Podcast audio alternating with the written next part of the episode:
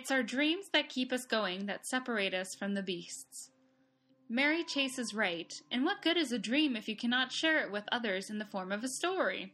You're listening to Jammiest Bits of Jam, a monthly storytelling podcast celebrating writing from Bricky Brave Gals. Each month, we choose a new theme and write a short 10 minute story based on that theme.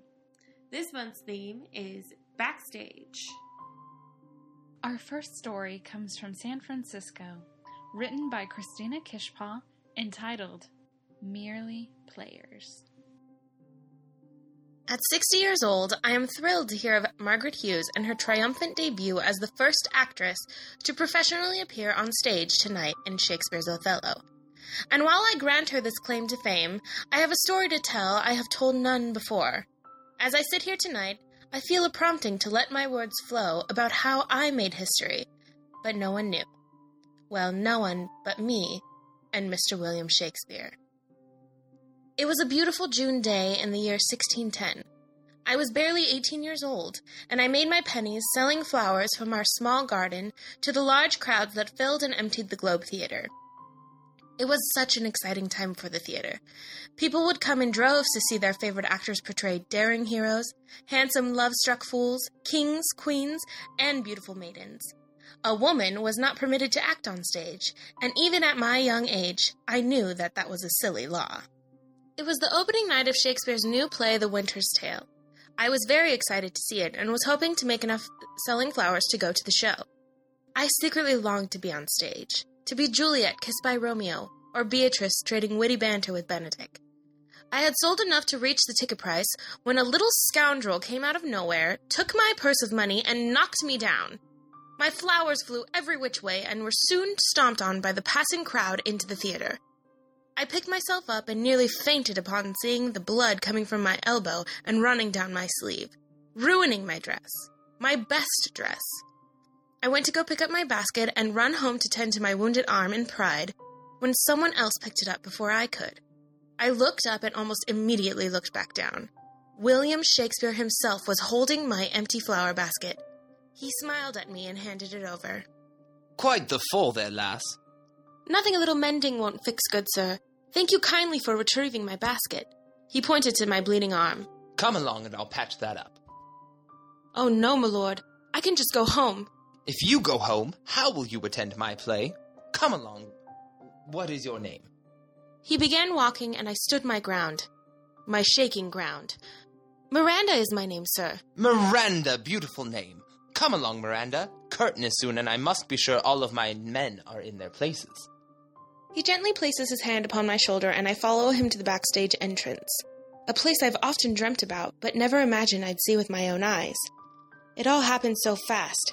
One moment I'm selling flowers, and the next I'm walking along the author himself backstage. I saw all my favorite actors preparing for their time on the stage. They were all so enthralled in their preparation, they took no notice of the girl with the mouth gaped and the bleeding arm. He took me to a dressing room where he sat me down and gently poured some clean water on my wound. I had finally reached a comfort level where I could look him in the face. He was smiling and slightly humming softly as he ripped a strip from a very fine, clean tunic and wrapped it around my arm. He stepped back and looked at me, and then frowned. What is it? This will not do. I have some stake in tonight, my dear Miranda, and I cannot have a blood drenched girl distracting my audience. This is a comedy, after all. I thought for sure he was about to ask me to leave, but then he turned around and began looking through dresses hanging on an overstuffed costume rack. Oh, sir, I could not. He pulled a dress off the rack. It was a light rose color, nothing extravagant, but still lovely, and finer than any dress I'd ever worn in my whole life. You have no choice in the matter. Now get dressed. Walk down the corridor and turn left to join the ever growing crowd. Show's about to start. Quite exciting, is it not? I grabbed the dress and nodded. I had never been treated so kindly by anyone, especially someone so far above my own station. I simply could not fathom what was happening. He left, and I quickly obeyed orders and changed into the dress. I turned to look at myself in the looking glass. The dress was a perfect fit, and I had never felt more feminine. I curtsied to myself and giggled, turning suddenly when I heard the crowd erupted into applause. The show was starting. I rushed out the door and down the corridor. Now, was it a left or right turn? It turned out not to matter, because suddenly my wrist was grabbed by another woman.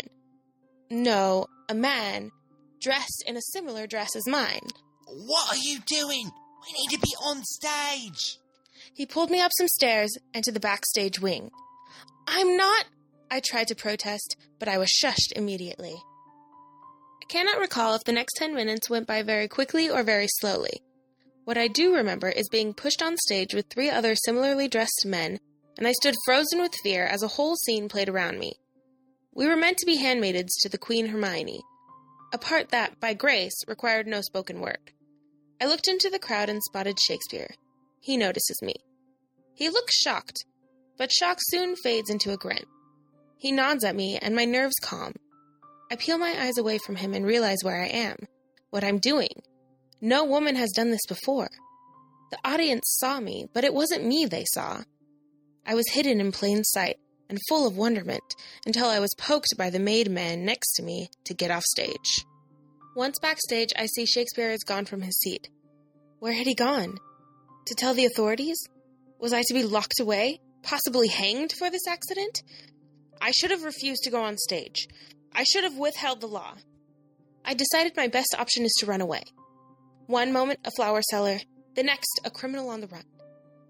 I take the stairs and ran down the corridor. I turned left and almost collided into Shakespeare. Oh, sir, please forgive me. I know not what happened. It was an accident, I promise.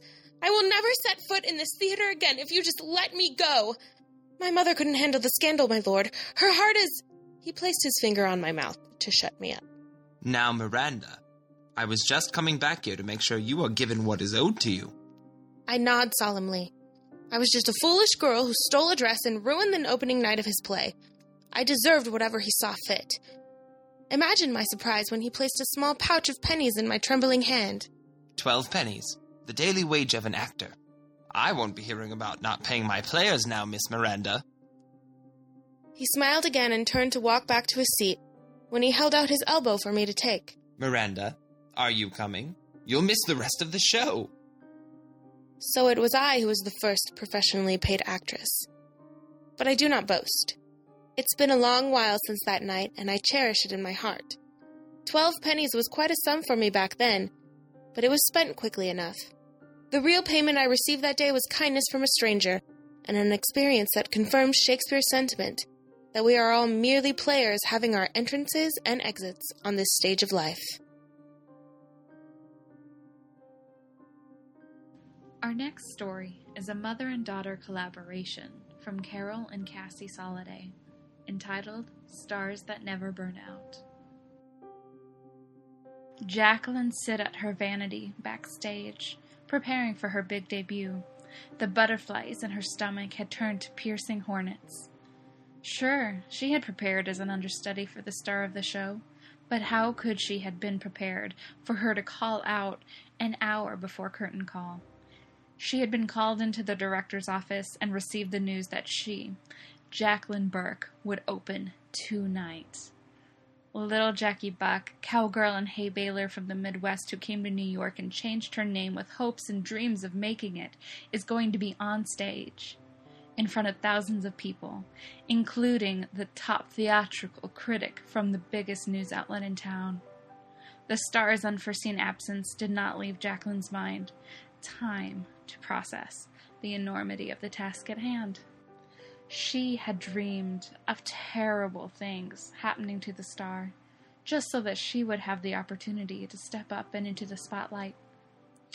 Couldn't she step onto a lovely avenue and get her sassy heels stuck in a grate and twist her ankle? That would leave her unable to do the dance numbers, dance in which I excel in. I would kill it. Hmm, I could kill her. Ultimately, her guilt would get to her and she would look up to the theater gods and ask for forgiveness. It's all so simple to say when you have no intention of following through. Now, the star is out, and Jacqueline's stomach is turning like her stockings on spin dry with only minutes away from curtain call. In attempt to calm her nerves, she shut her eyes tightly and brushed through her soft golden tresses, like her grandmother Ruth used to do when she was feeling anxious. So soothing it was. She was always the best Tylenol for a headache. She was so gentle and always seemed to soothe away little Jackie's troubles of the day. One stroke, two stroke. Jacqueline began feeling the anxiety lift and rise above her head. She recalled that it was her grandmother Ruth that inspired her to become an actress. It is in our genes, she would say, between folding towels and cutting up an apple for a mid afternoon snack. Ruth had been raised on a vaudeville stage. Her parents were stagehands working behind the scenes. She always said it was the backstage hands, the set designers, costumers, directors, light operator, just everyone that made the stars look good and were the glue that held the show together. Ruth was so young that almost everything she said was a hoot, so she was often pulled into acts for one thing or another. She grew up in the theater, back when it was thriving. Even after Ruth's father had died in the war, she and her mom continued to move on the road with their extended theater family. She never remarried, as she said there was only one love in her life. Life had been tough economically, but the experiences and people they met along the way were magical and rich, more valuable than gold. Jacqueline remembers all of these stories, and for a moment she becomes more anxious. Her grandmother's success now lies on her. Though she had fulfilled the actor's itch as a child and young girl, she ultimately gave it up to fall in love, settle down, and have a family. She did this very well. But Jacqueline wondered if she felt it was worth it, with the way she would meander through memories, longing for another time. Another time when she was on stage. Jacqueline remembers as a child when her grandmother made a stage out of a stand up closet grandfather had made. Beautiful red velveteen stage curtains she sewed and draped from the ceiling. Little Jackie and Grandma Ruth would play the oldies as they would sing and dance. They would dim the lights and Grandma would shine the spotlight on her. Ruth would say, Some day, Jackie, you are going to be a star, my sweet star. You'll need a flashier name, one that screams, Hello, world! I am the sunshine you need in your life. Jacqueline. Let it be Jacqueline. But, Grandma, you know Jackie's not short for nothing. of course, dear. Jacqueline is your stage name, the name of the woman you want to be, the star you will become Shine your light, baby, shine your light. These were the words that had encouraged Jacqueline throughout the years, and especially after grandmother's death, when Jacqueline found it so hard to continue through life without her. Jacqueline could hear her grandmother's soft voice and feel her warm arms wrap around her. She heard her last words I will always be here with you in your dear heart. A grandmother's love never dies. An older man dressed in black, wearing a headset, enters the room, startling her. So sorry to disturb you, Miss Jacqueline Buck. Ah, uh, it's Burke. Oh, you wouldn't happen to be related to the late Ruthie Burke, would you? Uh, yeah, I'm I'm her granddaughter. Let's just say I wouldn't be in the theater if it wasn't for her. If you don't mind me saying, you look just like her.